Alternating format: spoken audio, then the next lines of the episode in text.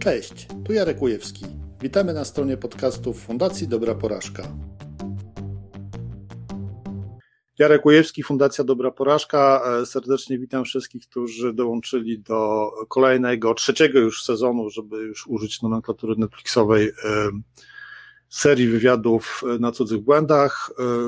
Całe wydarzenie polega na tym, że zapraszam w ramach Fundacji Dobra Porażka, zapraszam gości, którzy są specjalistami w jakichś dziedzinach i proszę ich o podzielenie się swoim doświadczeniem związanym z tymi właśnie dziedzinami, w których są ekspertami, w których się specjalizują, w których pracują na co dzień, żeby podzielili się tym, jak działać, żeby nie popełniać błędów, jak działać, żeby nie ponosić porażek, a jeżeli coś nam się przydarzy, to też jak z tego wybrnąć. Moim gościem jest dzisiaj Jolanta Piela, osoba, z którą się znamy stosunkowo od niedawna i tylko przez internet. A zaczęło się dzięki naszemu wspólnemu znajomemu, pozdrawiamy Marcina Kachowa. Jolu, trzy słowa o sobie. Nie odbrałam telefonu, ale też rozmawiam z Jarkiem. Jolu, opowiedz chwilę o sobie. Mhm. Jarek dał mi limit, bo, bo powiedział, że wykładowcy za to gadają. Dobry wieczór wszystkim, Jarku. Przede wszystkim bardzo Ci dziękuję za to zaproszenie. Uwielbiam Twoją, twoją działalność i, i misję, którą realizujesz. Cieszę się, że mój talent do błędów został dostrzeżony. Jeśli, jeśli chodzi o to, kim jestem, jestem strategiem, jestem przedsiębiorcą, jestem wykładowczynią, działam na rynku małych i średnich przedsiębiorstw, przede wszystkim właśnie jako strateg z obszaru marketingowego. Współpracuję ze startupami i, i przedsiębiorcami, wyznaczając, pomagając im wyznaczać drogę do tego, żeby swój biznes albo założyli, czy też prowadzili i, i rozwijali. To tak wkrótce, ja myślę, że będzie sporo, sporo takich wątków związanych z tym, co robię, które później rozszerzymy. Słuchajcie, dajcie znać, czy nas słychać, czy nie jest za cicho, a może za głośno. I jest tam ktoś po drugiej stronie? Ktoś tam jest, jest trzynaście osób z tego, co widzę, więc jest szansa, że ktoś się odezwie. Natomiast słyszą nas z pewnym opóźnieniem, mamy jakieś kilkanaście sekund opóźnienia w stosunku do tego, co mówimy, więc pewnie odezwą się za chwilę. Dzień dobry, Marku, witamy, witamy. Oj, e, s- Przemek, Przemek pisze, że jest ok, więc e, dzięki bardzo.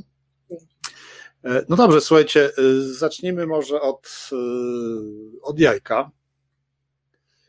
E, działalność Twoja jako przedsiębiorczyni to nie było Twoje pierwsze zajęcie, wcześniej robiłeś trochę innych rzeczy. Między innymi aktywnie uprawiałaś różnego rodzaju aktywności sportowe.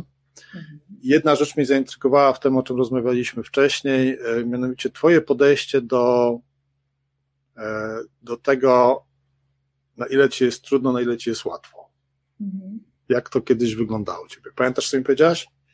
Tak, gadaliśmy o, o Macedonie i o tytułaniu się w błocie. To w ogóle jest bardzo, bardzo przyjemne, znaczy przyjemne, to jest w ogóle bardzo ciekawe zestawienie sportu z biznesem. I tak jak wtedy rozmawialiśmy, to mi to było zupełnie odwrotnie, bo bardzo często się mówi, że, że sport cię uodparnia na tyle, że później jest ci łatwiej w biznesie. To, to u mnie było odwrotnie, bo, bo w sporcie to się zajmowałam bardzo wieloma sportami, wiesz, od, od sztuk walki po właśnie biegi z przeszkodami, długodystansowe biegi, triatlon i tak dalej, i tak dalej. I dla mnie sport był zwykle dość łatwy na tym pierwszym etapie, bo, bo jakoś tam z tą koordynacją i, i pamięcią ruchową jest u mnie całkiem nieźle, ale, ale taka niecierpliwość moja i to, że mi się bardzo szybko zużywała taka, wiesz, odporność, na, czy, czy właśnie ta, ta niecierpliwość powodowała, że przeskakiwałam przez dyscypliny, czyli jak już gdzieś tam się wchodziło na ten wyższy poziom, to, to mnie się już, ja się już zaczynam frustrować tym, że gdzieś już trzeba tą precyzję wypracowywać albo być bardziej skrupulatnym, nie? No bo żeby gdzieś tam sobie w sporcie na przykład zwiększyć wydolność tlenową w taki świadomy sposób, ale naprawdę zaprojektować swoją wydolność tlenową, no to musisz faktycznie programować swój organizm przez, przez dłuższy czas, nie? Czyli nie można tak spontanicznie działać. E, i, e, i, dopiero, I dopiero gdzieś tam w biznesie sobie, czy na przykład wiesz, no z malowaniem miałam podobnie, przecież namalowałam już trzydzieści obrazów, a to, że mam jakiś, jakiś tam sposób po prostu malowania, który, który przychodzi mi łatwo, no to nie rozwijam, nie, nie rozwinęłam tego nigdy w dyscyplinach, w której naprawdę mam kunsz, nie? I, i dopiero biznes, czyli sytuacja, w której ja się znalazłam zakładając firmę trochę z przymusu, nie? Spowodowała, że no, nie wycofałam się z tego procesu po raz pierwszy w życiu, no bo jeżeli twoje życie zmienia się w taki sposób, że tracisz czy źródło dochodu, czy, e, czy możliwości zarobkowania w jakiś sposób, czy związek ze swoim pracodawcą, co było akurat przyczyną u mnie tego, że założyłam firmę, no to trochę nie masz wyboru, no bo musisz coś jeść i musisz w jakiś sposób zapalić światło w swoim domu, nie? E, i, I to u mnie spowodowało, że ja po raz pierwszy przekroczyłam ten taki próg bólu, w którym faktycznie musisz wykazać wytrzymałość, musisz wykazać konsekwencje, bo inaczej nie zbudujesz firmy. E, I ponieważ nie miałam wyjścia, no to to się, to się rzeczywiście wydarzyło. E, I ta cecha, e, to jest w ogóle, w ogóle zabawne, bo e, w ogóle porażka, ale też zmiana i, i transformacja w biznesie to jest zwykle coś, co my postrzegamy jako pewne wydarzenie, które się dzieje z hukiem, nie? Jakaś, jakaś transformacja, jakieś, jakieś przekroczenie swojego nawyku czy zmiany, e, albo faktycznie, faktyczny przełom. My oczekujemy, że będzie przemarsz wojsk, bębny i ognie i tak będzie wyglądała nasza zmiana. A zmiana najczęściej jest niepostrzeżona, jest bezszwowa i nagle okazuje się, że robisz pewną rzecz i cię nie boli to, co robisz, a zawsze cię bolało i orientujesz się dopiero wtedy, kiedy widzisz, że robisz coś i to się udaje. E, i, i to jest trochę tak, jak, jak było, mój trener to nazywa energią adaptacyjną. To jest trochę tak, że pewne rzeczy, wiesz, jak pilot myśliwca musi zrobić dziesięć tysięcy razy coś, żeby weszło mu na poziom atawizmu i przestaje się męczyć i pewne rzeczy stają się instynktem, a nie czynnością, którą wybierasz, więc masz więcej energii, więcej uwagi. Na początku pewne rzeczy cię męczą, a później okazuje się, że wchodzą ci w krew, już mówiąc zupełnie wprost. No i u mnie ta, ta, ta, ta, ta cecha po prostu się pojawiła i zobaczyłam ją w sporcie. Fajnie, że to powiedziałaś, bo dokładnie tak samo jest z przeżywaniem porażek. Ja tak się śmieję, że żeby mhm. umieć przeżyć porażkę, trzeba po prostu przeżyć ileś tam tych porażek, więc takie mhm.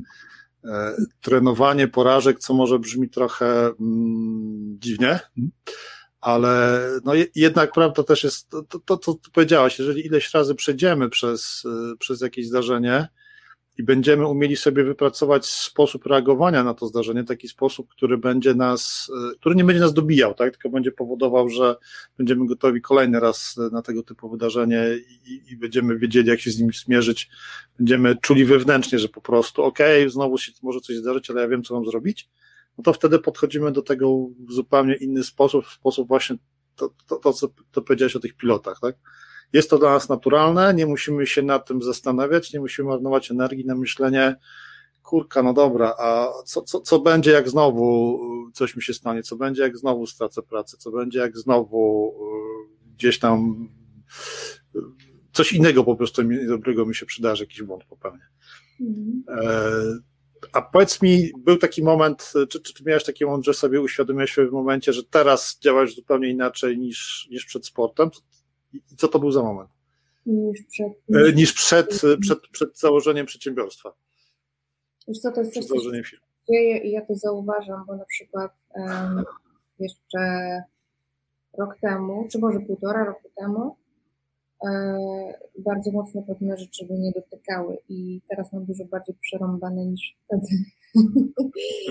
A czuję się dużo lepiej i to wynika z tego, że zaczęłam inaczej myśleć o tych rzeczach, ale też, że po prostu nauczyłam się pewnych mechanizmów związanych z tym, w jaki sposób muszę zadbać o poszczególne elementy, które składają się na pewną skuteczność.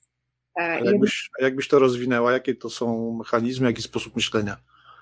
Na przykład taki, że um, to, że ci się coś nie udaje, jest informacją.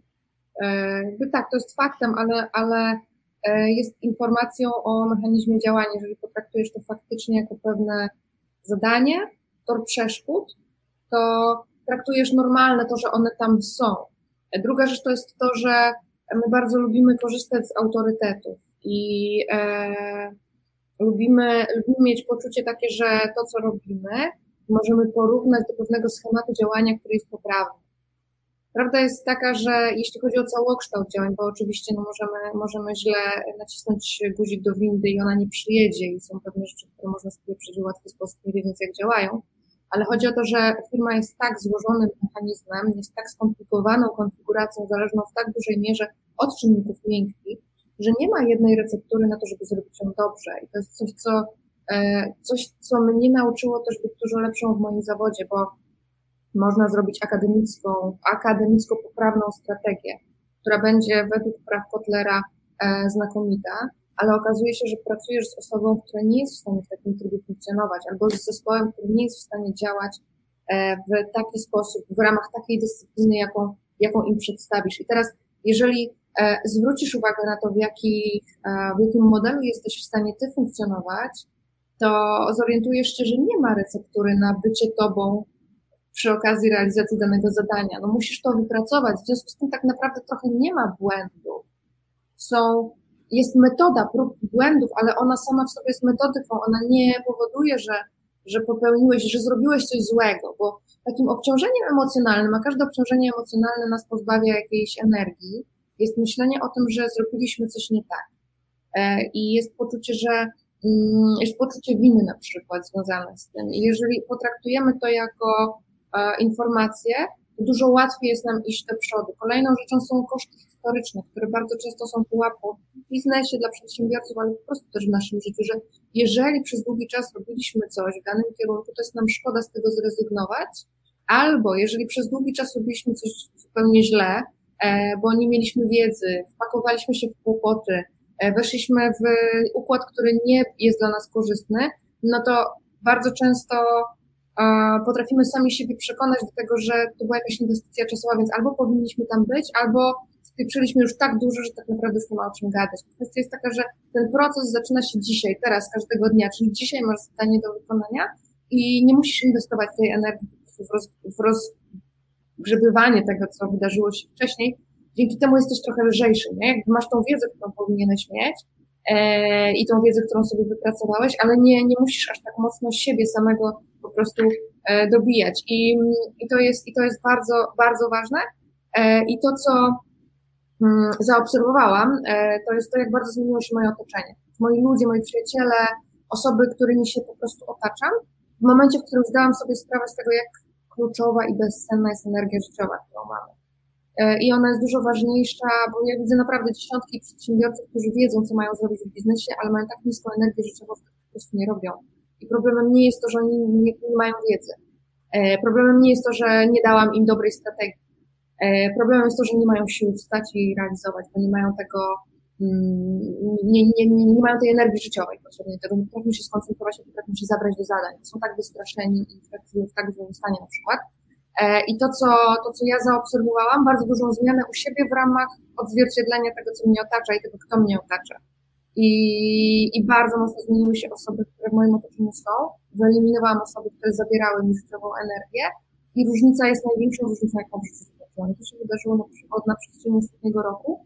Yy, i, I wiesz, i to jest w ogóle taka rzecz, która jest też nie lubię w, w mówieniu o, o wpadkach i porażkach i, i, i fuck-upach. To jest to, że my zyskujemy pewien kapitał społeczny dzięki nim, bo gdyby nie, gdyby, no, no tak, no bo gdyby nie ten wpierdziel, który, który dostaliśmy, no to co byśmy, to, to nie mielibyśmy połowy naszych historii, jak nie więcej. A jak nie mielibyśmy połowy naszych historii, to nie mielibyśmy, e, wiesz, e, nie moglibyśmy się podzielić tym, nie mielibyśmy empatii. Empatii się nie zyskuje z książek. Empatii się nie zyskuje z, wiesz, z, z seriali telewizyjnych, no bo nie czujesz ich w ten sposób. Ktoś ci musi za to kiedyś szarpnąć, żebyś ty wiedział, jak ją zagrać. I, i to nas czyni dużo, dużo tak naprawdę bogatszymi ludźmi pod tym względem. I my dzięki temu możemy budować zupełnie inne relacje na zupełnie innym poziomie, więc to jest super porażka. Pod warunkiem, że mamy dość odwagi, ale też dość siły, żeby się tymi porażkami dzielić z innymi, no bo wiele osób niestety przeżywa to tak, że jak coś im się nie udaje, to zamykają się sobie w skorupce jak ślimaczki czy żółwiki mm. i gdzieś w jakimś ciepłym miejscu się odkładają przynajmniej na jakiś czas, żeby to przeżyć i niekoniecznie chcą później z tym wychodzić. No czy to jest tak, że zobacz, że czy tak, to, to jest trochę tak, że nam jest dużo trudniej mówić o, o tym, co się nie udaje, eee, to akurat wiesz, no jak, jak, jak ryczysz w pokoju w kącie, to raczej nie robisz sobie selfie, nie? E, więc też na siłą rzeczy... To... Ja nie. No, ja też nie i, i mało takich selfie widzę, nie? E, bo my sobie z pewnymi rzeczami musimy poradzić, jeżeli no, rozmawiamy gdzieś tam w kontekście przedsiębiorczości i, e, i jeśli masz naprawdę gruby fuck up w swojej firmie, e, to najczęściej nie służy ci po prostu to, żeby, żeby o nim mówić. wobec twoich Jasne. kontrahentów, wobec twoich pracowników, twojego zespołu, nie? Twoich partnerów biznesowych. No nie, nie możesz powiedzieć, że nie jest, że, że leżysz, nie? Jakby nie masz siły. E, nigdy tak. tego nie, nie powiesz w tym czasie prawdopodobnie.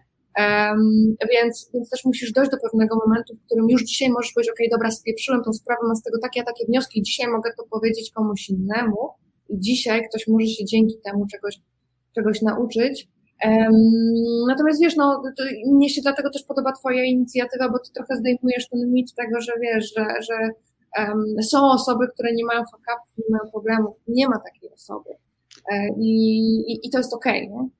Statystycznie rzecz biorąc, mogłaby się taka osoba, taka osoba przydarzyć. Nawet kiedyś jeden potencjalny gość do rozmowy powiedział, że on nie ma o czym rozmawiać, bo nie ma żadnych porażek. Okej. Okay. Jak mówię, statystyka, nie? Natomiast ja bym chciał, żeby tutaj jedna rzecz, tak, która wybrzmiała. Nie jest nic złego w tym, że jeżeli poniesiemy porażkę, to czujemy się źle. To, to jest nam mniej lub bardziej niedobrze. Mamy kiepski stan emocjonalny. To jest taki moment, gdzie, gdzie jak mówi też przyjaciółka Fundacji Asia Chmura, warto sobie po prostu odpuścić na chwilę walkę z tym, co się wydarzyło, dać sobie chwilę przerwy, nawet gdzieś się położyć, usiąść z lampką wina, czy pójść się właśnie wygrzać na słońce, czy pójść pobiegać, odpuścić sobie na chwilę i trochę te emocje przeżyć i spróbować te emocje trochę w jakiś sposób, który będzie charakterystyczny dla każdego z nas rzucić, tak? Dla jednych to właśnie będzie na przykład jakiś ruch, dla innych będzie wyjechanie na dwa tygodnie, oderwanie się od tego, co się wydarzyło, to każdy po swojemu to powinien przeżyć. Natomiast to, to co możemy zrobić później, tak? To na pewno nie chodzi o to, żeby patrzeć wstecz i rozdrapywać te rany i przeżywać to wszystko, co się tam wydarzyło jeszcze raz, bo też niektórzy mówią, nie uczymy się na porażkach, ponieważ jak zaczynamy myśleć o tym, co źle zrobiliśmy, to znowu wracamy do tego stanu takich złych emocji, tego niedobrego i przeżywania tego, co się wydarzyło. Nie o to chodzi. Chodzi o to, żeby spojrzeć na to, co się wydarzyło już z dystansu, już tam po pewnym uspokojeniu swoich emocji, po pewnym uspokojeniu myśli, po wymyśleniu tego, co, co dalej z tą historią zrobimy, ale żeby spojrzeć na to z dystansu i potraktować to jako pewien zasób wiedzy. Tak? Ja mam za sobą taką porażkę, gdzie przez półtora roku próbowałem rozkręcić parę lat temu swoją działalność doradczą. Nie udało mi się tak, jak chciałem. Nie osiągnąłem po prostu tego celu, który sobie założyłem i, i musiałem to przerwać. Natomiast jak dziś o tym mówię, to dla mnie to były od strony kosztów, to takie mniej więcej M B A to było, nie? Ja w tym czasie poznałem bardzo dużo ludzi, nauczyłem się bardzo dużo rzeczy. Tak jak zresztą rozmawialiśmy kiedyś, człowiek się nie nauczy tyle o przedsiębiorczości, o biznesie na jakiejkolwiek uczelni, dopóki sam nie zacznie po prostu tego robić, nie? Wtedy się po prostu nagle człowiek zaczyna uczyć. Ja niby już byłem tam po, po swoich własnych biznesach parę lat wcześniej, ale i tak, i tak to był trochę inny poziom tego, co robiłem. I, i dla mnie to jest po prostu zasób, z którego ja do dzisiaj korzystam, tak? Dzięki temu zasobowi jesteśmy tutaj, jest fundacja, rozmawiam z tobą, jest całe grono ludzi, do których wiem, że z jednej strony mogę się zwrócić o wsparcie, z drugiej strony oni do mnie tak samo i, i to jest pewien zasób, który, z którego po prostu korzystam, a który wyniknął z czegoś, co, co, co ja mogę nazwać porażką, czyli nieosiągnięciem tego celu, który, który założyłem. Słuchajcie, jeżeli macie ochotę zadawać pytania, to, to piszcie na czacie, będziemy starali się na nie odpowiedzieć. Dla, dla osób, które pytania wysłały przy rejestracji, mam te pytania przed sobą, także będziemy jeszcze do nich wracać. Natomiast jeszcze, jeszcze wróćmy do, do twojej historii, kiedy musiałaś zostać przedsiębiorczynią. Mhm. Jak, jak w ogóle, jak nagle się okazało, że wiesz, masz dziurę, tak? Nie masz, nie masz, nie, nie masz na prąd, nie masz na mieszkanie. Jakie wtedy myśli to ci krążyły po głowie? Wiesz co, ja jeszcze, jeszcze miałam na ten prąd i na to mieszkanie, natomiast nigdy nie byłam w sytuacji, w której nie mam, nie mam pracy i wtedy była taka nie, nie, niezwykła konstelacja wydarzeń, bo um, podjęłam bardzo duże ryzyko i po prostu zmieniłam, e, zmieniłam pracę na taką, której, w organizacji, w której nigdy wcześniej, w rodzaju organizacji, w której nigdy wcześniej pracowałam, pracowałam w dużych globalnych e, strukturach i, i przyszłam do super, super małej organizacji i e, wtedy faktycznie, wiesz, pracując w agencjach reklamowych, takich globalnych, masz bardzo dużą nietykalność biznesową. Znaczy, ty nie, masz strefę zgniotu, która jest gigantyczna, nie odczuwasz w ogóle konsekwencji biznesowych ewentualnych popełnionych błędów, więc też twoja odporność jest bardzo niska, bo nigdy nie byłeś eksponowany na tego rodzaju stres, gdzie, gdzie ta, nie wiem, ta inercja jest bardzo mała. I, i przeszłam do struktury, w której była dużo większa bliskość biznesu do, do, do, do moich działań i zupełnie inny model pracy ode mnie oczekiwany. Ja chciałam się zająć biznesem i dlatego przyszłam do mniejszej struktury, żeby mieć po prostu większą władzę, mówiąc zupełnie wprost. Gdzieś tam mnie to ego, ego już takie nie jest, jak wtedy było, ale wtedy mnie to ego rzeczywiście do tego popchnęło, ale okazało się, że są inne oczekiwania. Też mój jakiś taki charakter i temperament nie pasował do tego, no bo tam oczekiwano ode mnie, że będę taką mróweczką, a, a ja po prostu nie, nie, nie, nie, nie nadaję się do takiej roboty i też nie chcę, nie chcę takiej roboty wykonywać, więc darliśmy kotę, aż, aż stamtąd z hukiem wyleciałam. I, i nie spodziewałam się tego zupełnie. Wtedy faktycznie też dla mnie prywatnie był dość, dość taki skomplikowany czas i, i, to nie, i to był bardzo duży dyskomfort dla mnie, że, że tak było. Pojechałam w rejs na Karaiby, który też mi troszkę dostarczył stresu, bo no, no tak jakoś się wydarzyło, że wróciłam ciemną zimą z, z pięknych plaż i okazało się, że wszyscy mieli w dupie moje studii razem ze mną i ja pierwszy raz w życiu nie mam kompa służbowego, wiesz, nie mam, nie mam telefonu, nie mam maila, nikt do mnie nie dzwoni, a ja jeszcze miałam, wiesz, no tak, taki, taka, tak, tak, taką miałam wówczas postawę, że ja bym się w życiu nie przyznała nikomu, że nie mam roboty. Więc problem był podwójny, bo, bo też znikąd pomocy, nie?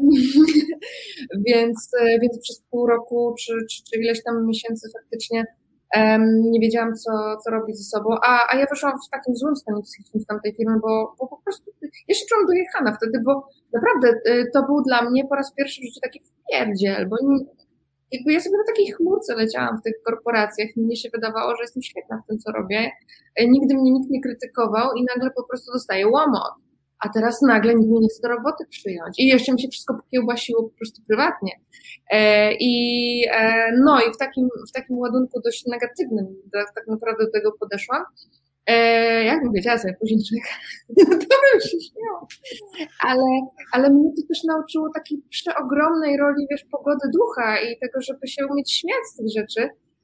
I no, ale to już w perspektywie dłuższej, bo przez pierwszy, pierwszy okres to faktycznie było tak, że gdzieś tam zaczęłam pracować dla super malutkich firm, rozkręcać, to faktycznie było tego biznesu coraz więcej i więcej. I tak się wydarzyło, że wiesz, że, że pierwszy rok mojej działalności był fantastyczny, bo to byłam w sumie tylko ja, ja jakaś tam osoba do pomocy, która zasadniczo pomagała mi przy takich bieżących tematach e, operacyjnych. Półtora bańki, to pierwszy, pierwszy rok. E, naprawdę było dobrze, e, a później po prostu, wiesz, różne historie się zaczęły wydarzać i, i, i przyszedł kryzys i jakieś tam e, różne turbulencje. I faktycznie okazało się, że to jest bardzo, bardzo trudny biznes do skalowania i do utrzymania takiej stabilności. Bardzo wiele rzeczy zależało od, e, od tego, jak ja pracowałam i, e, i leżało na mnie. Nie? I, um, I to też mnie bardzo wiele nauczyło, że jeżeli biznes nie ma odpowiedniego modelu i struktury, to jest tak naprawdę no, nieprzewidywalność jest tak wysoka, że, że e, nie daje ci stabilności. Więc e, nie tylko ważne jest to, żeby były przychody i żeby jakaś tam odpowiednia marża była zachowana, ale coraz bardziej widzę to, że super ważne jest to, żeby to działało, działało w odpowiednim modelu, żeby miało odpowiednią dźwignię. I wiesz, i każda taka historia to jest nieprawdopodobna lekcja do tego, żeby później wykorzystywać to przy pracy z, z moimi klientami i, i to mi daje niesamowitą moc. Ja też mam skłonność do pakowania się w tarapaty. Dzięki temu mój faktor empatii jest też wysoki, praktycznie jak większość pakatów jest to nie bardzo dobrze zrozumieć. I, i wiem, wiem na przykład, w jakim stanie psychicznym może być przedsiębiorca. A ponieważ patrzę na ten problem z boku i to nie jest mój problem, to jestem w stanie bardzo precyzyjnie wskazać, co powinien, czy powinna zrobić. I to mi daje niesamowitą moc, bo jeśli nie rozumiesz, jak działa przedsiębiorca, to jako strateg mu nie pomożesz. Możesz mu dać książkę wręczyć, a on jej nie przeczyta, bo to nie o to chodzi. Musisz go zrozumieć. I to, i to było super kluczowe. Zaraz, zaraz przejdziemy do tego, czym się, czym się zajmujesz. Tutaj Grażyna napisała w komentarzach, że może porażką jest to, że nie ma porażki. No, tak naprawdę trochę to zależy od tego, jaką my mamy postawę wobec tego, co się wydarzyło, tak? Bo tak jak Jola, ty powiedziałaś, dla ciebie te porażki to, to, to są w tej chwili nauki. Spotkałem też, spotkałem też takie osoby, które mówiły, że one w zasadzie nie przeżywają porażek nie dlatego, że im się nie udaje, a dlatego, że nie traktują tego, że im się coś nie udało, jako porażki. Też dzisiaj mówiłaś o tym, że dużo rzeczy, które robiłaś i które się nie udawały, nie traktowałaś tego jako porażki, ponieważ były, z, tak w dużym skrócie, były czymś w rodzaju eksperymentów. Tak? Spróbuję tak, czy to zadziała, czy nie zadziała. Jeżeli nie zadziała, no to trudno, próbujemy w inny sposób. I to jest, to jest coś, co, czego powinni się nauczyć wszyscy, którzy chcą rozpocząć jakąkolwiek działalność, zwłaszcza biznesową, żeby nie nastawiać się na to, że wezmą mądrą książkę i skopiują sobie model funkcjonowania jakiegoś człowieka, który dzisiaj jest osobą, która osiąga sukcesy, bo to się po prostu nie daje, tak? Jak, jeżeli to by się dawało, to mielibyśmy takich klonów Jeffa Bezosa czy innych podobnych mu osób na pęczki, no a tak nie jest, prawda? Mhm. E, dobra. Zajmujesz się na co dzień wspieraniem organizacji, wspieraniem firm w budowaniu strategii. Dobrze powiedziałem? Dobrze powiedziałem. Dobrze. To teraz ja Ci zadam, uwaga, bardzo trudne pytanie. Czym jest ta cała strategia? Mhm. To już to pytanie. No już zapytałem. To jest Twój sposób na zrobienie tego na tym samym. Mhm. Ale na czym, na czym polega Twoja praca? Ktoś woła, hej, Jola, słuchaj, nie wiem, jak się do tego zabrać i Ty mówisz to, zrób to, tak, tak, tak i tak? Mhm. Co moim zadaniem jest doprowadzenie przedsiębiorcy do momentu, w którym jego firma i on w tej firmie są w takim miejscu, w jakim chcą być. I teraz na czym polega ta praca? W zależności od tego, kim jest ten przedsiębiorca, w jakiej firmie działa, co chce osiągnąć, bo nawet jeśli Twoim celem jest to, żeby firma rozwijała się i budowała sprzedaż, to jeśli indywidualnym celem przedsiębiorcy jest to, żeby za dwa lata ją sprzedać, to będziesz pracować zupełnie inaczej, niż kiedy przedsiębiorca chce organicznie rozwijać firmę rodzinną przez kolejne dwadzieścia pięć lat. I obie strategie są poprawne, ale obie będą zupełnie inne. Więc moim zadaniem jest zrozumienie, co się dzieje w danej firmie i co się dzieje w danym zespole, w danej strukturze, co się dzieje z tym przedsiębiorcą i danie mu narzędzi do tego, żeby po pierwsze zrozumiał, jakie realnie są dla niego cele, czyli żeby, żeby też zrozumiał w ogóle, w jakim miejscu teraz dzisiaj jest, z czego wynikają jego ewentualne, to, że się na przykład męczy, prowadząc swoją firmę. Co zrobić, żeby jego firma osiągnęła te cele, ale też, żeby właśnie osiągnęła je w sposób możliwie jak najbardziej sprawny i komfortowy. Czyli takie też zarządzanie energią w firmie, bo ja w ogóle zaczynałam od tego, żeby robić reklamy, znaczy zaczynałam to jako dziennikarka, ale, ale później zawodowo w marketingu zaczynałam od stratega, który się zajmował um, pracą przy tworzeniu reklam, głównie na początku telewizyjnych, później przyszłam do digitalu. Też chciałam bardzo, bardzo różnych obszarów marketingowych popróbować, żeby też potrafić spojrzeć na, na całość. Jestem generalistą, ja się po prostu na szczegółach wywalam. Ja wiem, gdzie, o co jest wojna i na którym froncie, ale ja nie wiem po prostu, czy naboje są w każdym karabinie, nie? Ktoś inny to musi sprawdzić, bo ja się do tego nie nadaję. Mhm. E, więc, więc teraz, um, i, i, ponieważ ja miałam taką, um, w którymś momencie poczułam, że, że właśnie pomiędzy mną a biznesem jest taka cholernie długa przestrzeń, dalej duży dystans, bo e, ja nie mam de facto takiej możliwości wprowadzenia zmian. Nie? Ja lubię mieć poczucie, że po prostu coś, coś zrobiłam, zaorałam pole, e, jest jakiś efekt widoczny e, i, i zorientowałam się, że praca dla prawdziwych przedsiębiorców, nie pani z, albo pana z działu marketingu w korporacji, po prostu mówienie okrągłych słówek, tylko dla mnie jest ciekawa praca z człowiekiem po drugiej stronie, to jest dużo większa odpowiedzialność oczywiście, bo płaci ci swoją własną forsę, którą najczęściej ciężką pracą zarobił, a, a nie, nie jest oderwany od budżetu. To, to jest zdumiewające dla mnie, ale naprawdę działy marketingu nadal nie wiedzą, na czym zarabia ich firma i, e, i, i jak działa ich biznes. Nie rozumieją na przykład relacji też ze swoimi partnerami biznesowymi, znaczy nie rozumieją czegoś takiego jak terminy płatności, co, co, co po prostu um, dogina małe firmy, które, które na, nagle okazuje się, że muszą doinwestować w projekt z dużą, z dużą korporacją na przykład, e, co właśnie zaczęła mnie kręcić pracę z przedsiębiorcami, która jest dużo trudniejsza, to jest po prostu taki opór materii, jeszcze bardzo często jest tak, że, że ten marketing e, dla nich nie jest dziedziną znaną, i, ale, ale ja się z tego Ja się z tego bardzo cieszyłam i wręcz świadomie takie firmy zaczynałam wybierać, bo ja zrozumiałam, że ja zaczynam mówić jakimś żargonem, a nie jak człowiek. Później się ludzie dziwią, że no już tak w prosty sposób w ogóle. Już normalnie, no, no tak, no, no mówię normalnie. I, I, i to mi też wykłady dały, że ja po prostu tego bullshitu wyzbyłam się. Mam nadzieję, że się wyzbyłam, lubię tak myśleć, że się wyzbyłam. Ale no to jest taka, wiesz, prawdziwa, prawdziwa praca i robota z ludźmi, którzy włożyli w to własne serce, duszę, rodzinę i, i, i tak naprawdę no, większość życia. I, no i z nimi pracuję. I okazuje się na przykład, że firma ma jakieś zadanie przed sobą biznesowe, ale jest w trakcie sukcesu. No i teraz, wiesz, robimy, robimy komunikację na zewnątrz, ale jak nie zrobisz tej komunikacji też do środka, to się rozjedzie, bo, bo firma nie będzie mówiła jedną rzecz, a robiła drugą rzecz, więc musisz wejść do środka, musisz zobaczyć, jakie tam się procesy dzieją i wtedy jak tam zajrzysz, to się, to się dużo, to otwierasz puszkę Pandory i musisz to poukładać. I e, dlatego ja tak po prostu, jak, jak taki szajbus ciągle mówię, że marketing i biznes to jest to samo, to nie są dwie rzeczy. To nie jest tak, że możesz robić marketing i nie pamiętać o biznesie, bo robiąc marketing robisz biznes.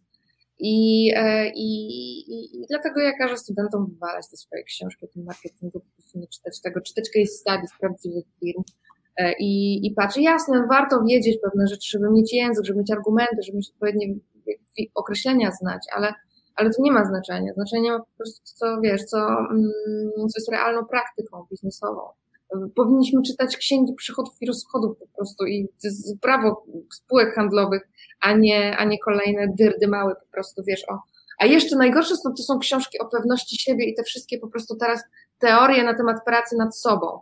Wszyscy pracują nad sobą, a nikt nie pracuje nad swoimi problemami. I później ludzie chodzą zestresowani, nie mogą spać i są przymuleni ze zmęczenia, bo nie pracują nad problemem, tylko nad sobą. To jest w ogóle jakiś dla mnie, wiesz, ewenement. Odpowiadam na pytanie dygresją za dygresją, co? Jest okej. Okay. Dla jakiej wielkości firm przeważnie pracujesz? Ale pytasz o...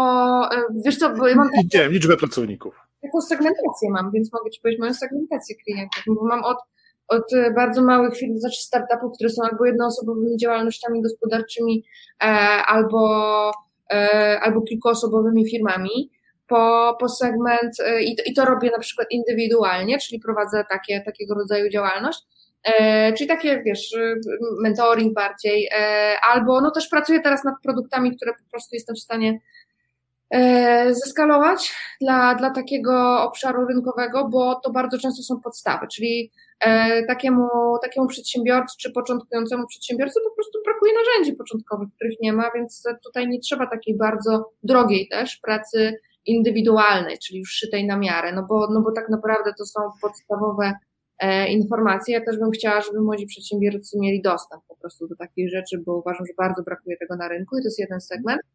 E, I jest, jest segment, w ramach którego po prostu działam jako, jako strateg e, w programach akceleracyjnych, no to tam faktycznie są też startupy, ale to są takie zorganizowane, szersze, szersze działalności.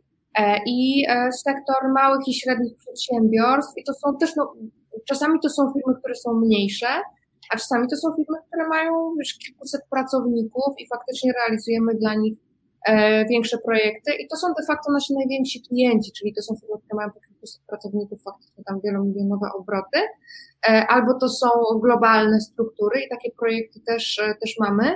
E, nasi stali klienci to są większe. Tak, czyli mamy de facto firmy, które są duże i dla których już opłaca nam się budować zespół, z którymi pracujemy w ramach e, abonamentów albo, albo działań większych strategicznych.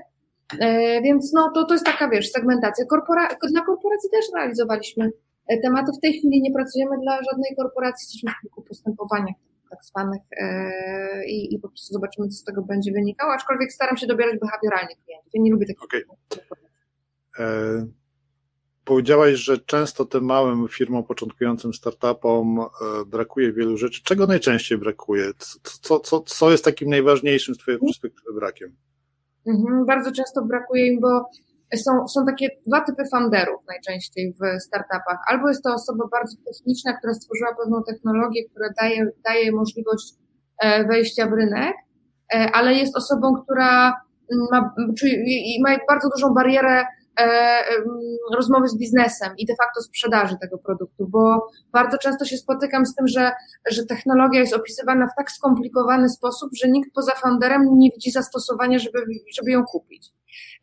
i też zrozumienie biznesowe, czyli też zrozumienie jak w kontekście na przykład, bo są rozwiązania, które dotyczą na przykład zalgorytmizowania danych albo porządkowania informacji. Taka technologia może być wykorzystywana na wiele różnych sposobów, jeżeli odpowiednio stworzysz segmenty rynkowe i możesz fantastycznie to skalować, ale wchodzisz na taką stronę i czytasz opis technologii i nic nie rozumiesz, nie? I nawet, wiesz, i um, jeszcze jednym, dobra, najpierw zacznę od, tej, od tego, tego rodzaju błędów, albo masz drugi typ foundera, czyli właśnie masz takiego złotoustego albo złotoustą, który po prostu, ale ja mam pomysł i najchętniej chciałby lub chciałaby uzyskać usługi, wsparcie i coś w ramach inwestycji przyszłościowej, bo przecież to ma przyszłość, jak zainwestujesz, dostaniesz udziały, ale, ale udziały w czym?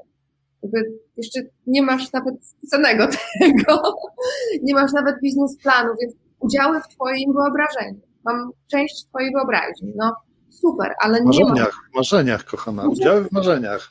No nie, to jest piękne, no wiesz, no ostrożnie stąpasz po moich marzeniach, ale też jestem jedna, nie? I, i, i nie jestem w stanie tych wszystkich przepięknych marzeń.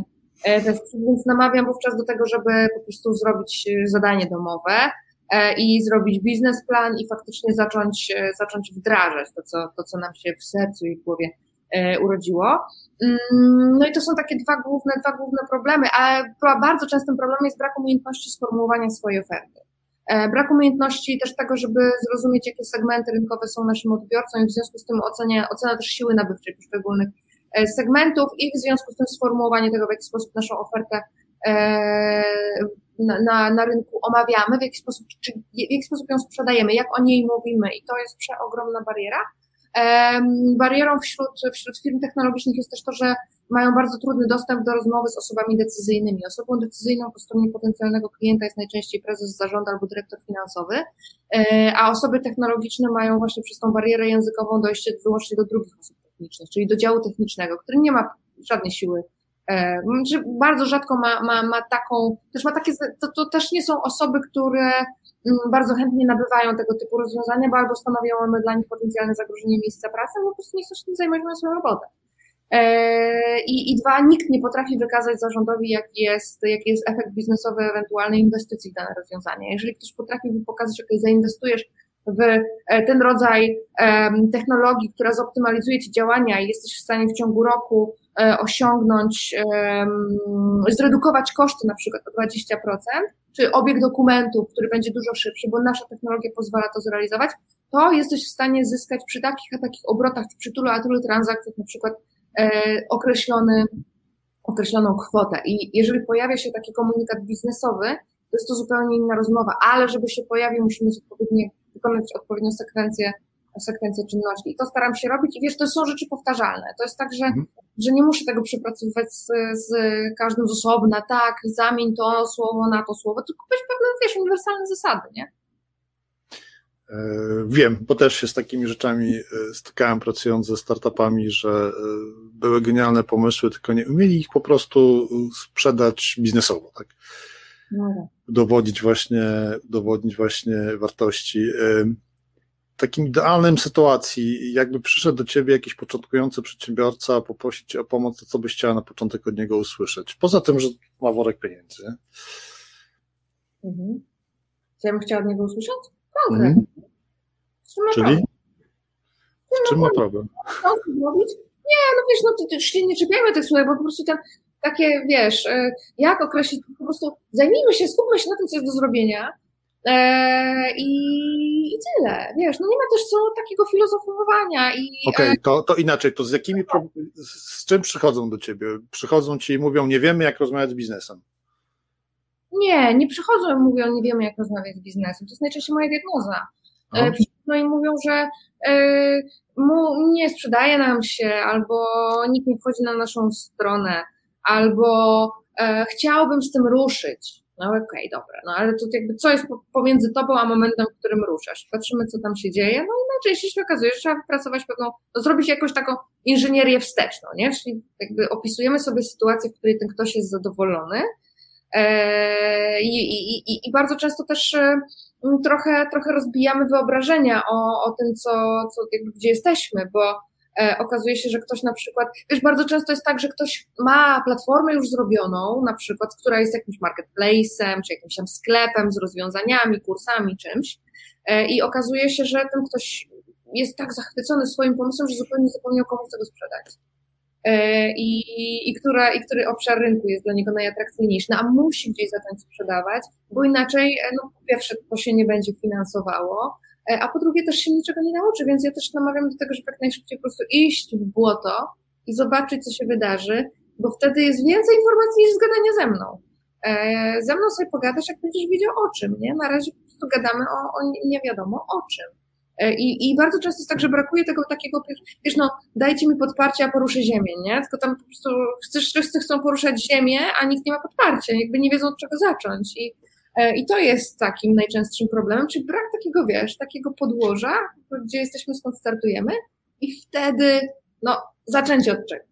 I, i ja, no, ja chcę konkret, no, wiesz, nie, nie mam jakiejś pięknej historii o tym, co ja bym chciała. Fajnie, fajnie, że Fajnie, że powiedziałaś o tym babraniu się w błocie, bo też taki moment, który miałem kiedyś, jak zacząłem pracować właśnie ze startupami, gdzie trochę trzeba było ich wypchnąć, żeby poszli do potencjalnych klientów, nawet nie mając jeszcze gotowego produktu, nie? Tylko koncept, jak to ma wyglądać, jakiś ładny wydruk, jak, jak symulację trzy D pewnego produktu, żeby poszli i zaczęli to sprzedawać nie na zasadzie, czy pan już kupi, ale w czym by na przykład uważamy, że to by panu czy pani w tym i w tym pomogło, nie? Czy pani byłaby zainteresowana czymś takim. I, i super cenne okazało się po pierwsze usłyszenie odpowiedzi nie, nie chcę tego, nie jestem zainteresowany, nie widzę tego u siebie, ale to, to nie było cenne pod tym warunkiem, że zadaliśmy zaraz kolejne pytanie pod tytułem OK, a z czego wynika pani pana niechęć do tego? Dlaczego pan tego nie chce? Czemu pani tego nie widzi? A co moglibyśmy zrobić, żeby to jednak było inaczej przyjęte przez was. I to był taki moment, kiedy ja tak naprawdę uświadomiłem sobie, jak wiele uczenie się na porażkach, no bo idziesz z fajnym, zarąb, wiesz, jestem funderem, mam zarąbisty pomysł, idę z nim do klienta. Pomysł jest w ogóle zachwycający, nie? A klient mówi, a na co mi to? Co ja z tym zrobię? Ja w ogóle tego nie widzę u siebie. I nagle ludzie przychodzili po, po, po takich spotkaniach zniechęceni, zmęczeni, ale pamiętali na szczęście o tym, żeby się zapytać, a dlaczego?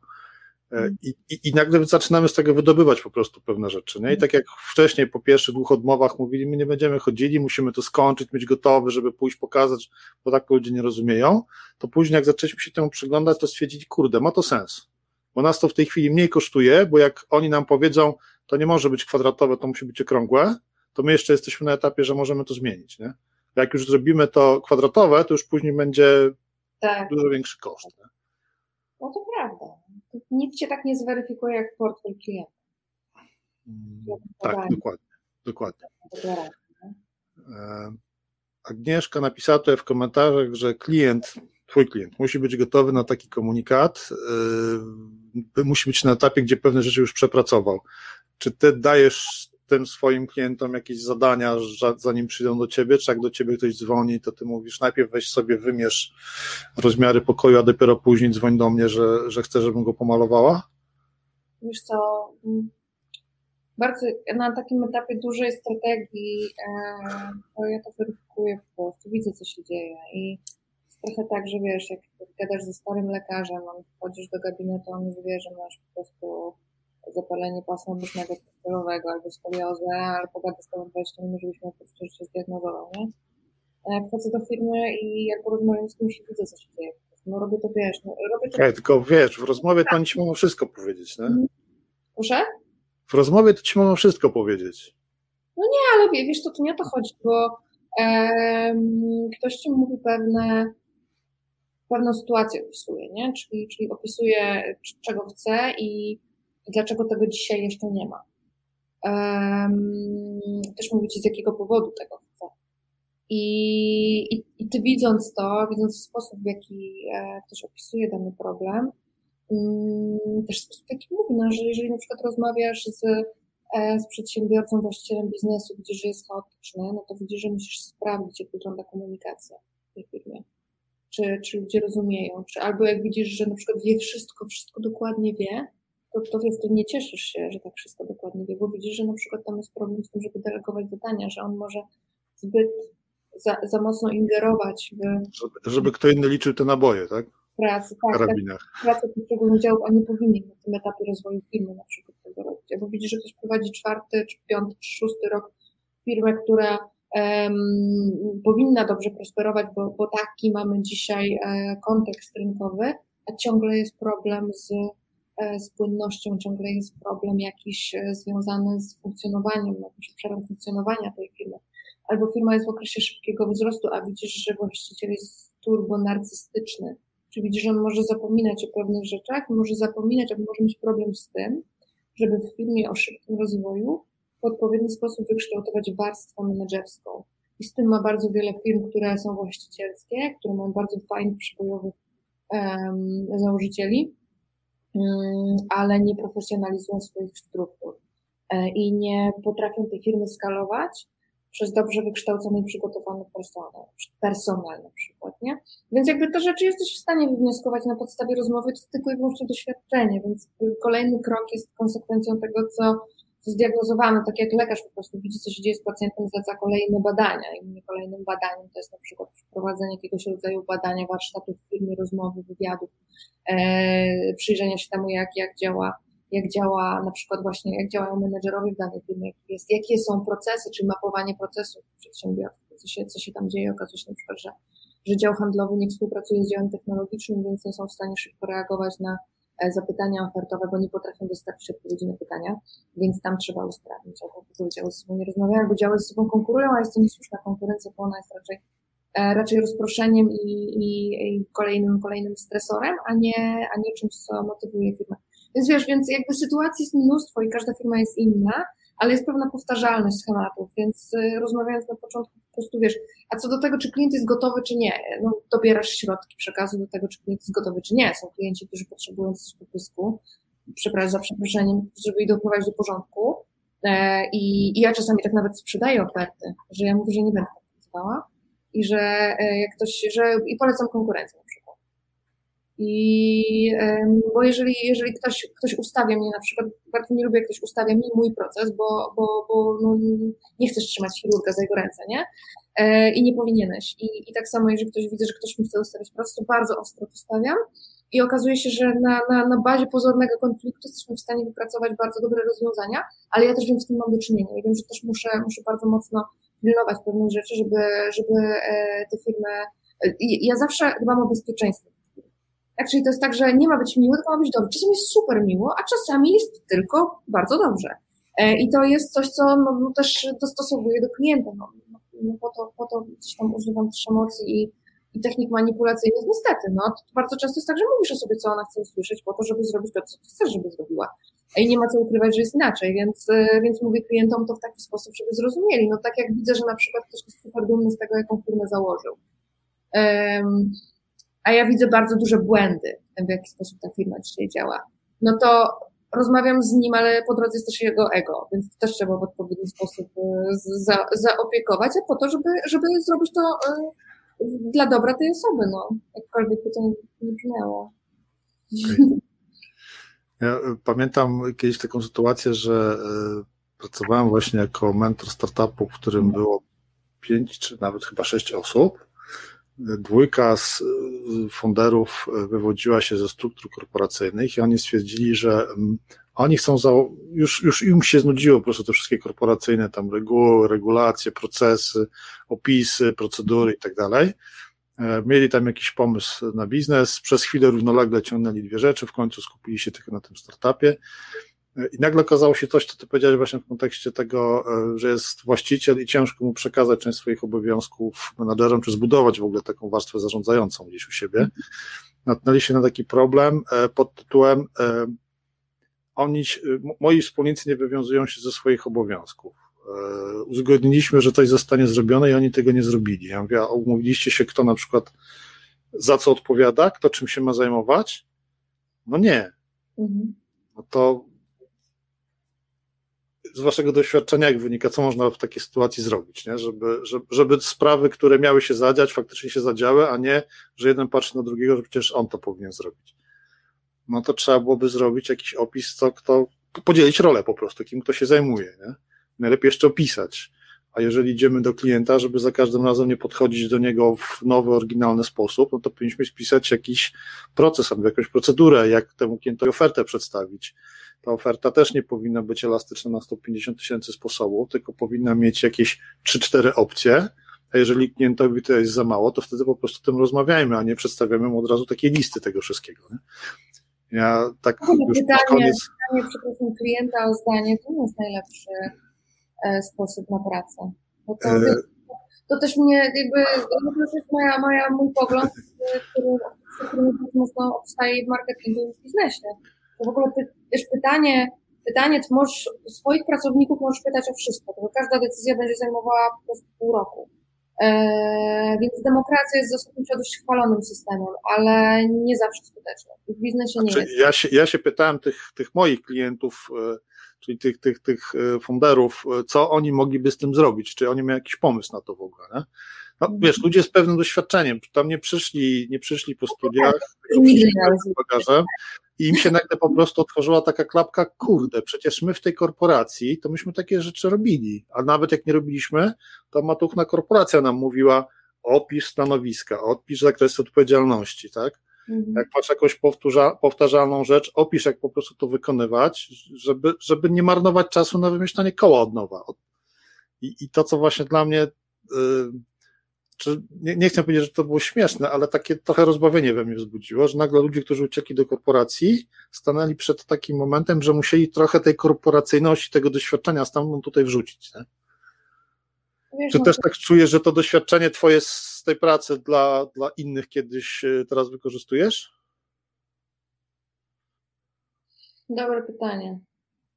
Wiesz, no tak, też częściowo.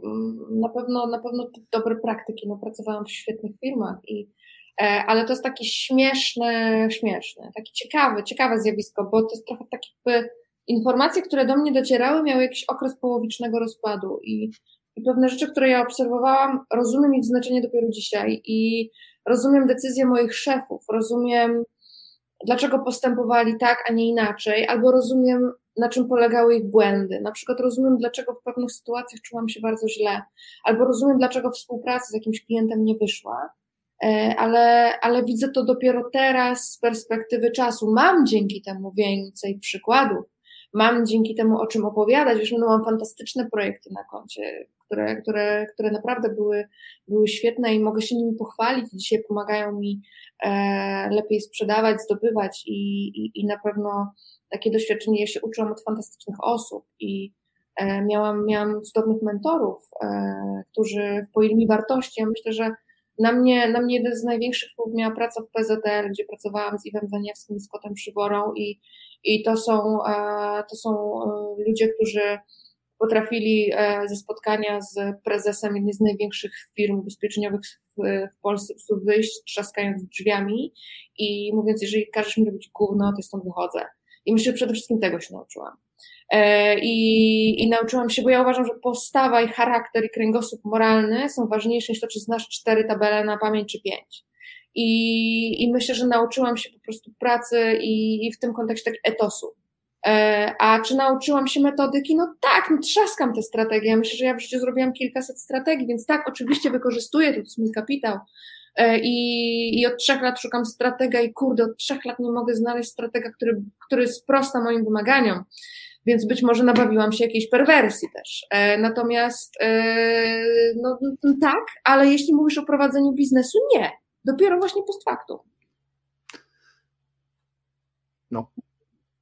To jednak jest to, to, to, to, co powiedziałaś na początku, tak? Masz inną perspektywę tego, że jak coś zawalisz, to na cudzym to uderzy ciebie mniejszą siłą, bo masz ten większy, tą większą strefę zgniotu, a jak jesteś na swoim, to jest to moment, nie? Kiedy po prostu jak coś strzelisz, to dostajesz po prostu. E, tutaj Agnieszka napisała nam w komentarzach, że moje własne zmarszczki uczą mnie najwięcej. Skóra to największy organ ludzkiego ciała, ale nawet ona ma ograniczoną powierzchnię. E, myślę, że warto czasami te zmarszczki trochę spróbować niwelować, po prostu się uśmiechając. Dobre zmarszczki. Tak jest. I wystawiając na działanie witaminy D, czekamy na słońce. Dobrze, słuchajcie, przejdziemy trochę przez, tych, przez kilka tych, z tych pytań. Tych pytań chyba ze trzydzieści jest. Pierwsze, które się pojawiło, było takie. Czy pierwsze było u ciebie otwarcie firmy, czy jakiś biznesplan?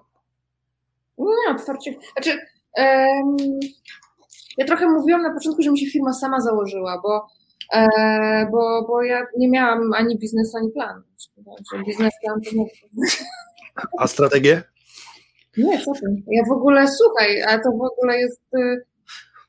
Nie powinnam tego mówić publicznie, ale ja po prostu. Ja nie mogę, ja nie umiem sama sobie zrobić strategii, kompletnie, do bani jestem, jeśli chodzi o robienie strategii samej sobie, więc jeżeli mam jakąkolwiek decyzję strategiczną do podjęcia takiego, taką z mojego obszaru, to po prostu zatrudniam innego stratega, bo ja nie potrafię, nie, nie, nie umiem po prostu sama sobie tego zrobić. Ale to wynika z braku obiektywizmu, czy, czy z obawy, że sobie zrobisz krzywdę, czy, czy z czego? Nie, gdzie?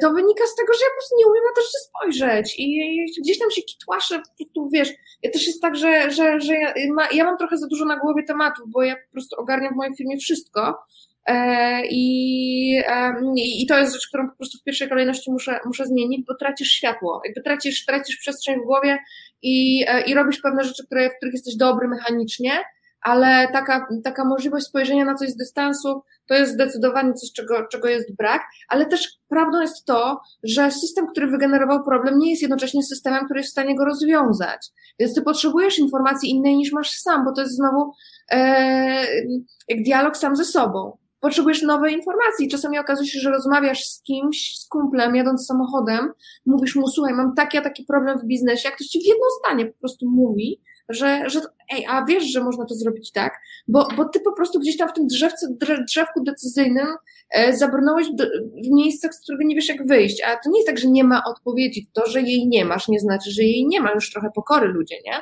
Jakby są te, są te jeszcze informacje na zewnątrz naszej głowy, więc, więc z tego też powodu, poza tym ja się lubię uczyć, no co, sama się od siebie czego nauczy. Jakby, no wiesz, no fajnie, ale no, no, okay. Zapewne... Dobrze, dobrze, dobrze się wytłumaczyłaś. Ja się nie tłumaczę, no odpowiadam na twoje pytania. O tak, to przyszedł. Ja, ja wymyślam odpowiedź w trakcie.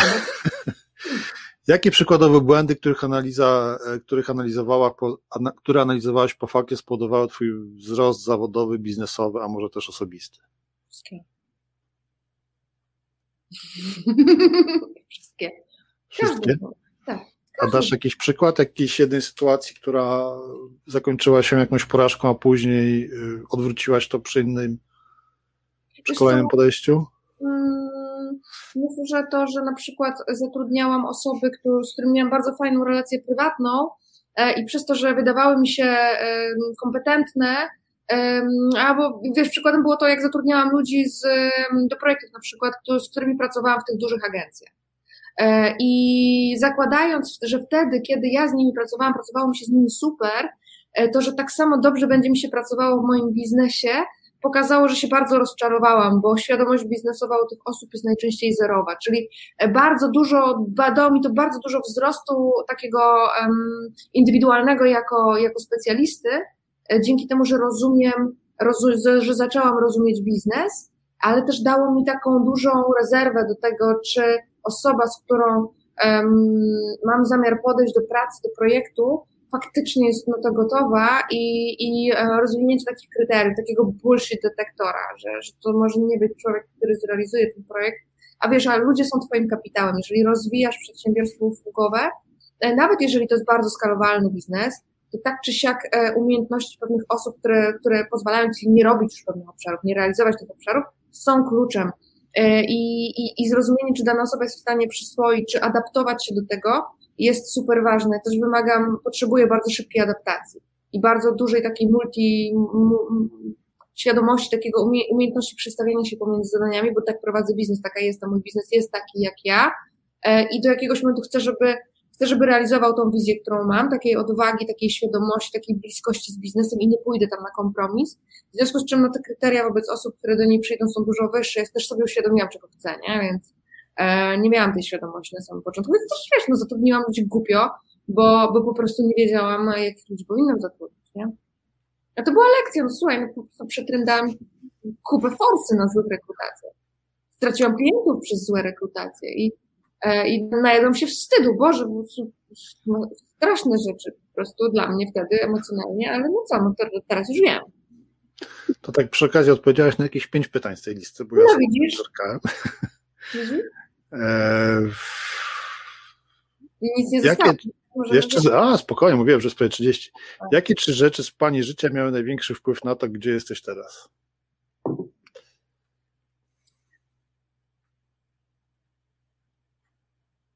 Myślę, że to, że po pierwsze założyłam firmę, miało dla mnie ogromny wpływ. Konfiguracja, w jakiej założyłam firmę, bo nie założyłam jej sama. To mi dało bardzo dużo, bardzo dużo, duży rozwój na samym początku, bo, bo zrobiłam to z osobą, która była, miała przeogromne doświadczenie biznesowe i dzięki temu się bardzo wiele nauczyłam. A po drugie nauczyłam się tego, że nawet jeśli gdzieś jest bardzo dobra, dobry ten grunt prywatny, to nie należy nigdy, nigdy, nigdy zapominać o kwestii regulacji prawnych. I to jest bardzo ważna lekcja i, i, i, i zawsze będę na to zwracała uwagę, na to, że największym kapitałem w biznesie nie jest to, jak bardzo ciężko zapierdalasz, tylko największym kapitałem w biznesie są twoje relacje i to, jak budujesz lojalność, czy jesteś fair, jakim jesteś człowiekiem, bo to jest coś, co jest konstans i to jest coś, co jest długoterminowe i to, czy znasz jakąś technologię, czy dobrze ogarniasz AdWords, to się może zmienić w przeciągu jednego kursu, a to, jakim jesteś człowiekiem i w jaki sposób zbudowałeś relacje i swój kapitał, to jest coś, co zostaje albo nie zostaje i to jest mm. ważniejsze, no. I, I też te relacje to jest coś, co się najbardziej przydaje wtedy, kiedy mamy kłopoty, kiedy popełniliśmy no, jakieś błędy i tak dalej. Nie? No. Też masz inną pozycję negocjacyjną. Ja to nazywam fajnie po prostu ten, e, znowu, znowu manipulacją zawieję, ale kurde, wiesz co, ja mam taką cechę, że ja lubię nazywać rzeczy tak jak są, nawet jeżeli mówię, bym nie myślę, że nie robię, ale zobacz, tak jak ten ojciec chrzestny, nie? No i on. E, to jest tak, że jeżeli ludzie się mnie bardzo często pytają, czemu to robisz tyle rzeczy za darmo, w ogóle robisz? Tak, robię, ale słuchaj, ale zobacz, zrobię tyle rzeczy, ale kiedy mam problem, nigdy nie jestem sama. I to nie jest tak, że ja je robię z kalkulacji. Ja mam taką cechę, że jak widzę, że mogę coś zrobić, naprawić, po prostu jestem tym idiotą, który podnosi kosze, jak jest wiatr, nie? Jakby nie mogę zostawić, bo szlak trafi. I to jest tak, że jak ja widzę, że komuś coś można pomóc, to to robię.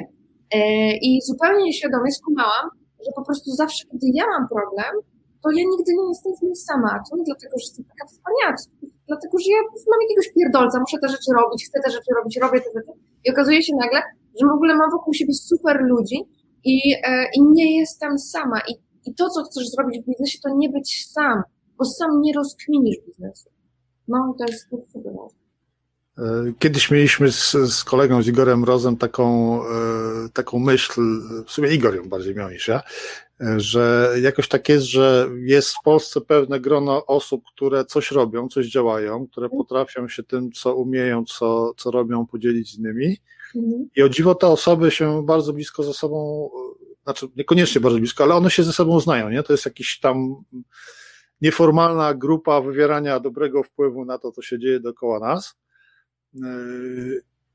I, I mówię, i tak nagle się okazuje, że nawet jak nie wiedziałem, że osoba A zna osobę B, to nagle się okazało, że jednak się znają, nie? Mhm. Więc tych ludzi gdzieś to, to, to, to dobro, którym się dzielą, przyciąga po prostu do siebie, nie? To już jest ważne, jak ty się czujesz z tym. I, i to strasznie widać, wiesz, to jest coś takiego, że to jest trochę tak, że zobacz, że przyjeżdżasz w jakieś miejsce nad jezioro, do jakiejś chaty i wszystko jest okej, ale czujesz, że coś jest nie tak, że, że, że właściciel nie do końca i czujesz, że nie wrócisz do tego miejsca, bo ono ma jakąś energię i, i nawet nie potrafisz tego do końca powiedzieć, a może potrafisz, bo się naczytałeś, ale, ale najczęściej nie potrafisz, no bo, no bo pewne rzeczy czujemy instynktownie. A przyjeżdżasz do drugiego miejsca, które nie jest może doskonałe, ale masz taki kontakt z, z właścicielem, jest taka moc, jest taka energia, jest coś takiego, taka magia i nie wiesz do końca, z czego ona wynika, a najczęściej, wiesz co, wynika z tego, że ktoś robi coś z sercem albo nie. I, i, i teraz kwestia jest taka, że my mamy jakieś zadanie, no, no znaczy nie, nie mamy zadania, ale człowiek, żeby był szczęśliwy I, i, żeby, i żeby miał satysfakcję z tego, co robi, to musi czuć, że się rozwija i musi czuć, że to, co robi, jest potrzebne. Bo to jest, to jest, tak jest, tak jesteśmy, jesteśmy tak skonstruowanym gatunkiem. I, i żeby to robić, my musimy czuć, że, że to jest dobre, że to ma sens, że to jest nasze, że to nam daje, że to nam daje tą radochę i że naprawdę chcemy to zrobić najlepiej, jak tylko potrafimy. I wtedy ta druga strona to czuje. I wtedy budujesz. I są biznesy, które ja widzę, że to jest dobry pomysł, ale ale słucham tych ludzi i oni tego nie kochają, oni tak naprawdę nie chcą tego robić. I to też tego się nauczyłam, ja nie chcę z takimi ludźmi pracować. Jeżeli wiem, że ktoś to robi na siłę, to ja też to będę robiła na siłę i nic tego nie zmieni. To jest samo spełniające się przepowiednia niestety, ale ona jest oparta na pewnych mechanizmach, nie? A jeżeli już nawet coś nie jest doskonałe, ale, ale tam jest, tam jest serce, to ja chcę w to wejść i choćby albo, albo i sama nawet piszę do jakichś firm yy, i po prostu mówię im, co ja uważam, że mogliby zrobić niskim kosztem albo w ogóle za darmo, żeby im się, żeby im się pewne rzeczy zaczęły udawać. I czasami jestem taką upierdliwą ciocią, po prostu dlatego jakaś baba do mnie pisze. Znaczy jeszcze nikt mnie za to nie zrugał, bo, bo staram się to robić delikatnie właśnie, czy klient jest na to gotowy, czy nie. No, jak właśnie się staram się to rozkminić yy, i bo, bo widzę, że tam jest jakiś człowiek, który po prostu kocha to i, i nawet jak ma przerąbane, przecież ile firm ma teraz przerąbane, no po prostu jaką mam, śmieszne, w jaki, w jaki sposób funkcjonuje w tej chwili wsparcie przedsiębiorczości, ale dobra, nie o tym, bo jak ja zacznę o polityce, to skończymy za tydzień, e, więc, więc nie zaczynam, natomiast jakby takim ludziom chce się pomagać i takim ludziom będą pomagać inni, więc to jaką energię mamy ma, ma super wielkie znaczenie. Super, dostała się taki komentarz. Dziękuję. Bardzo. E, tak. E, słuchajcie, jeżeli macie jeszcze jakieś pytania do Agnieszki, do Agnieszki, bo Agnieszki komentarz. Do, do Agnieszki, jak macie, to możecie też na, zadać na czacie, ale jak macie jakieś pytania jeszcze do Joli, to dawajcie, tym bardziej. E, tutaj spośród tych pytań trochę jest takich, które chyba bardziej dotyczą tego, co robimy w ramach fundacji, niż, niż um, czy, czy, czy mogę się podzielić po prostu też um, z wami na przykład tym, jakie są narzędzia, które pomagają oswoić porażkę. A może ty masz, Jola, jakieś narzędzie, które pozwala oswoić porażkę? Robię to, co do mnie należy. Nie wiem, wysypiam się. Robię to, co do mnie należy. Wiesz, no, to jest tak, że po prostu uśmiechnąć mordę, wyspać się i robić to, co trzeba i, i nie traktować tego, że świat ci coś chce dowalić. No, po prostu świat nie chcę ci to walić, świat nie, nie, nie ma takich intencji. Po prostu czasami są wredni ludzie, no ale to jest to jakby, no to, to, to ich trzeba z tego życia sobie gdzieś tam wypracować tak, tak ten scenariusz działania, żeby ich już tam więcej nie było, nauczyć się tego, czego się trzeba było nauczyć. Będziemy, na, będziemy mądrzejsi następnym razem i po prostu robić to co, to, co chcemy zrobić i to, co należy zrobić, żebyśmy mogli robić to, co chcemy zrobić. To jest zadanie, to jest lista zadań, to nie jest to, nie jest to, że ktoś ci chce zrobić krzywdę. To jest, ja tak mówię, bo tak trochę, ja, ja, ja wiem, że ja też potrafiłam bardzo, bardzo emocjonalnie podchodzić do tego i, i, i jakieś przytworzenie i jest za dużo tematów i te wszystkie mechanizmy rozumienia i takie bycie taką, kurde, mądrą osobą, też jest taka świadoma, że ja wiem, ja wiem, ocenię i fakty, nie interesuje, ale jak ktoś ci dowali ci trzydzieści sześć osób w tygodniu i masz po prostu przerąbane u klienta jednego, drugiego, trzeciego i jeszcze ci pracownik rano napisze jakiegoś wpocha, coś, spalę to. No ale dobra, no ale masz, masz jakby jakiś, jak, jakiś od, oddychasz, nie? Ja jadę do lasu wtedy e, i oddycham i po prostu wracam i okej, okay, dobra, to, to rozłóżmy, to, jest, to co ja mam zrobić?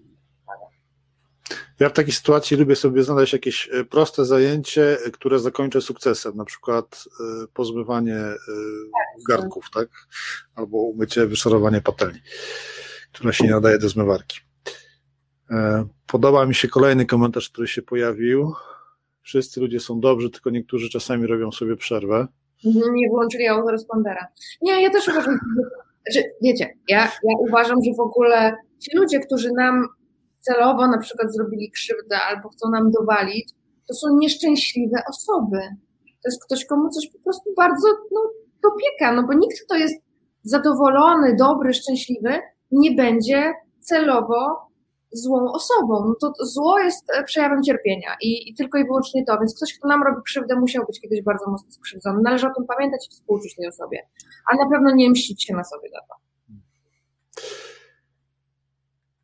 No dobrze. Jola, jakiego pytania oczekiwałaś, a nie zadałem ci go? Ja nie oczekiwałam niczego. No właśnie ja, też... kurczę, ja mogłem nie zadać żadnych pytań. No nie, no gdzie, no przecież... Słuchaj, wiesz, jest... czasami, czasami tak jest, nie? Że ludzie mówią, a później, później tak. rozmawiamy dwie minuty po spotkaniu, a ja myślałem, a ja myślałem, że mnie o coś tam zapytasz. Ej, no ja bym się nie powiedziała, no znasz mnie już godzinę i jedenaście minut. Ja bym... I to nie jest pierwsza godzina, którą przegadaliśmy, żeby no. nie było. Eee... No dobrze, to ja mam jeszcze jedno pytanie, takie już przez y, ciekawość, y, trochę swoją. Y, to są najlepsze pytania, Jarku. To jest ciekawe, e... nie, nie pytaj o coś, czego nie chcesz wiedzieć. To też pytam o to, co chcieliby y, nasi słuchacze wiedzieć.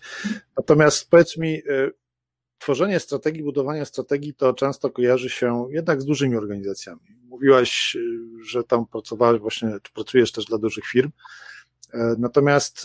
Y, Małe, czasami jednoosobowe działalności e, mają problem najczęściej. Ze, po pierwsze, mają problem ze znalezieniem czasu na tym, żeby w ogóle pomyśleć o czymś takim. No bo jak jesteś jednoosobową działalnością, to nikt za ciebie tej roboty nie zrobi. E, a po drugie, e, przypomina mi się tutaj takie, takie powiedzenie e, bodajże Adama Małysza, Który, który przed, przed zawodami pytany o to, jaką ma strategię na zawody, mówił, ja chcę się skupić tylko na tym, żeby zrobić dwa dobre skoki. I ci ludzie też chcą się skupić na tym, żeby dobrze wykonać swoją robotę, żeby ten szewc dobrze naprawiał buty, żeby ten człowiek, który maluje ściany w pokojach, tak dobrze to pomalował, żeby go polecili innym. Czy, czy w ogóle w tego typu biznesach jest miejsce na jakąś strategię?